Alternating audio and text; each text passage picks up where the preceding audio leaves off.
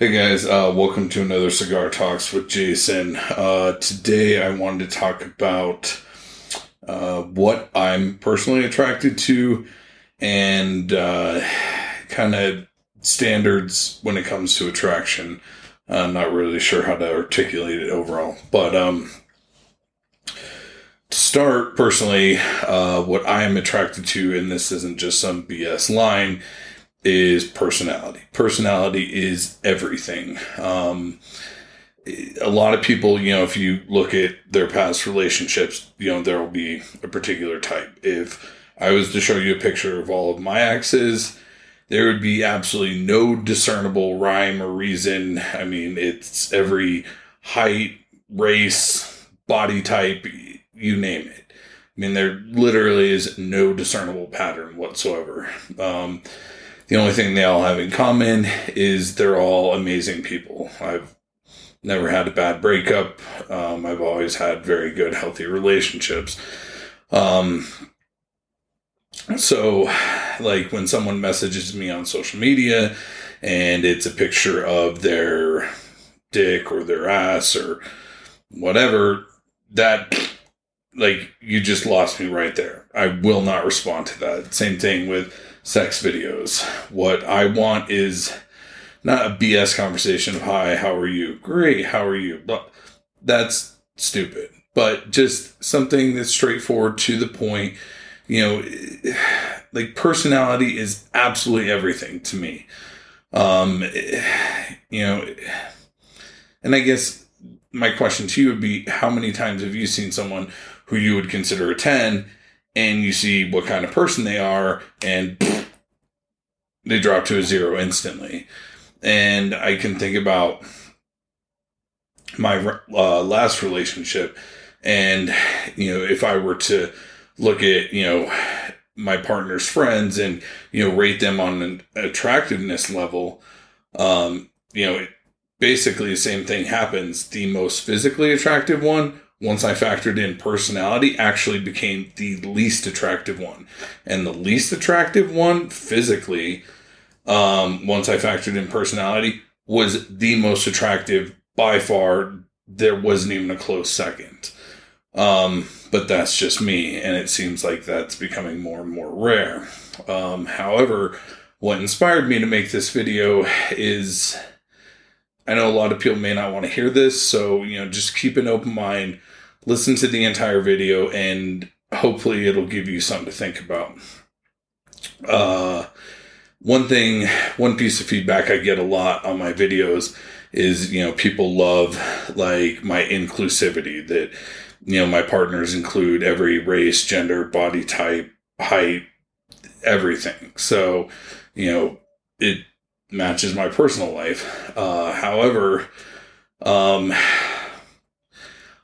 just out of curiosity, a lot of the times when I'll get messages from people saying, Oh, I love that you're this way, if I click on their feed and look at what they retweet, it's just like muscular guy, muscular guy, muscular guy, muscular guy. It's like an assembly line of the exact same type. And where I'm going with this is I have a, a very close friend. And he was complaining to me about this guy on Grindr who was ignoring him and, you know, like he was really interested in this guy. This is going to be guy A, you know, but guy wasn't interested in him. Guy B was really, really interested in my friend. My friend was not interested in him.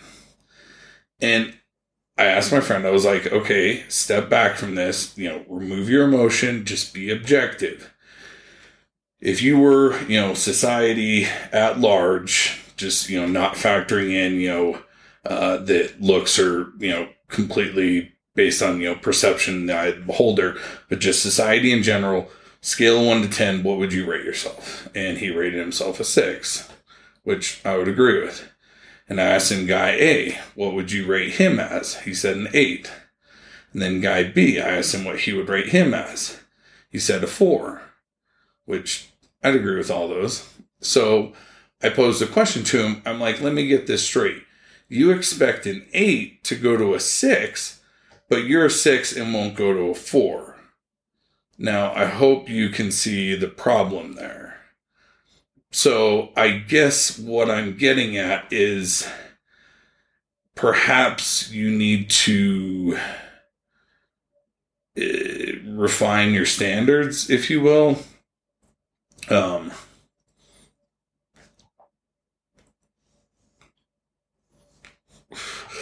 or maybe not refine your standards, but uh, cut them down, make them more concise. Because if I sat here and told you, okay, my ideal partner, they make a million dollars a year, uh, they have five weeks of vacation time a year, they own their own house, they drive a BMW X5, um, they, you know, and I keep going on and on and on. And I'm sure you can see where I'm going with this. And the point is that the more things I add to this list, the narrower and narrower and narrower my search gets. And there was actually a fascinating TED talk about this, and it was from this woman, and she lived in New York, and she had, uh, you know, a very similar situation, and she also happened to be a mathematician, and she took the entire population in New York, and you know, she wanted him to be Jewish, and you know, she went down the list, and all of a sudden, before she got to the end of the list, she realized that out of the entire population of New York, she had three guys, three possible mates. And that's not even factoring in whether or not they're married or in a relationship. So,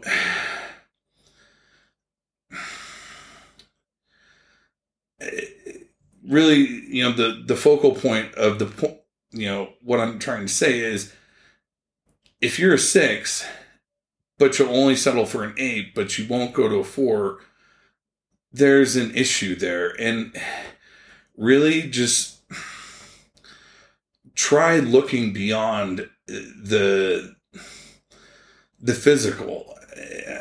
Like for me on camera, I'll never bottom to a man ever. I will to a trans woman, but not a man that deals with some really severe PTSD uh, in my childhood.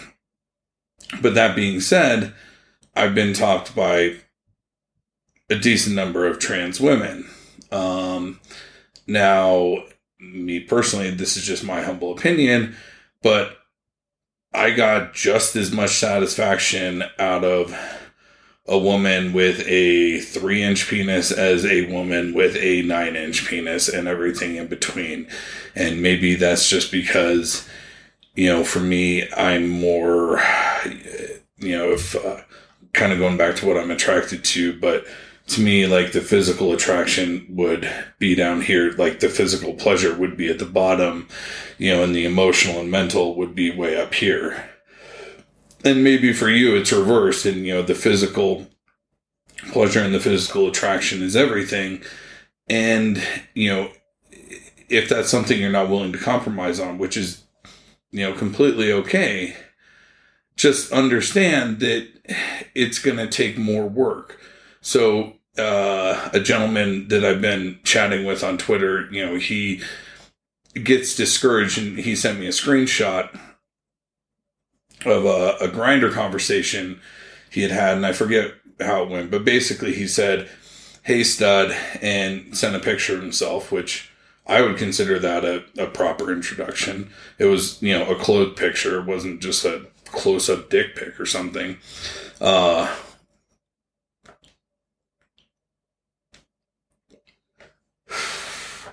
and the guy on Grindr just responded with like five of the green throwing up face emojis. And it, that's not going to make you feel good. That's not going to make anyone feel good dealing with that. And unfortunately, you know, like I've talked about in other videos, attraction is so subjective. I mean, there are, you know, people who are really, really, really into like very heavy set guys. There are people that are into twinks, that are people that are into, you know, jocks, into bikers, into, you know, swimmers build, into just, you know, dad bod, etc. Like, no matter what you look like, there is someone out there that's super attracted to you. Just know that if you have, you know, really high standards, it's going to be harder. So, you know, the I hate to use the expression lowering your standards, but you know, the more things you remove from your ideal guy, if you will, the greater the pool is going to become. And, you know, you never know. It, it, it's kind of like so many things in life, you know, overcompensating. Like maybe, you know, this guy doesn't have the ideal body, but he's absolutely amazing at this particular activity in bed. Or, you know, ask yourself, would you be willing to like trade these two things happen to be important to you for other things that may overcompensate for that? Um,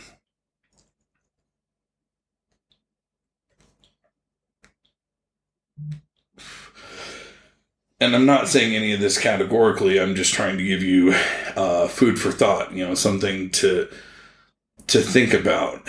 Um, so, you know, the next time you look at a performer or just someone you know, where you know there really is no discernible pattern to you know who they date or who they film with or whatever. Look at yourself and look in the mirror and be like is my Twitter feed filled with literally a bunch of clones of each other. Because, I mean, in order to do this effectively, you need to remove emotion, you need to step back, and you need to be objective. And really, and at the end of the day, just be yourself, be honest with, you know, what you're attracted to. You know, it, I hate to use this as an analogy, but think of it like getting a job. You know, you're not to go out tomorrow and become a brain surgeon and make half a million dollars a year. It's not going to happen. You're going to have to work to get to that point. I mean, sure, you could get lucky and win the lottery tomorrow and you could meet your dream guy or girl tomorrow. That's totally possible, but it's extremely unlikely. So,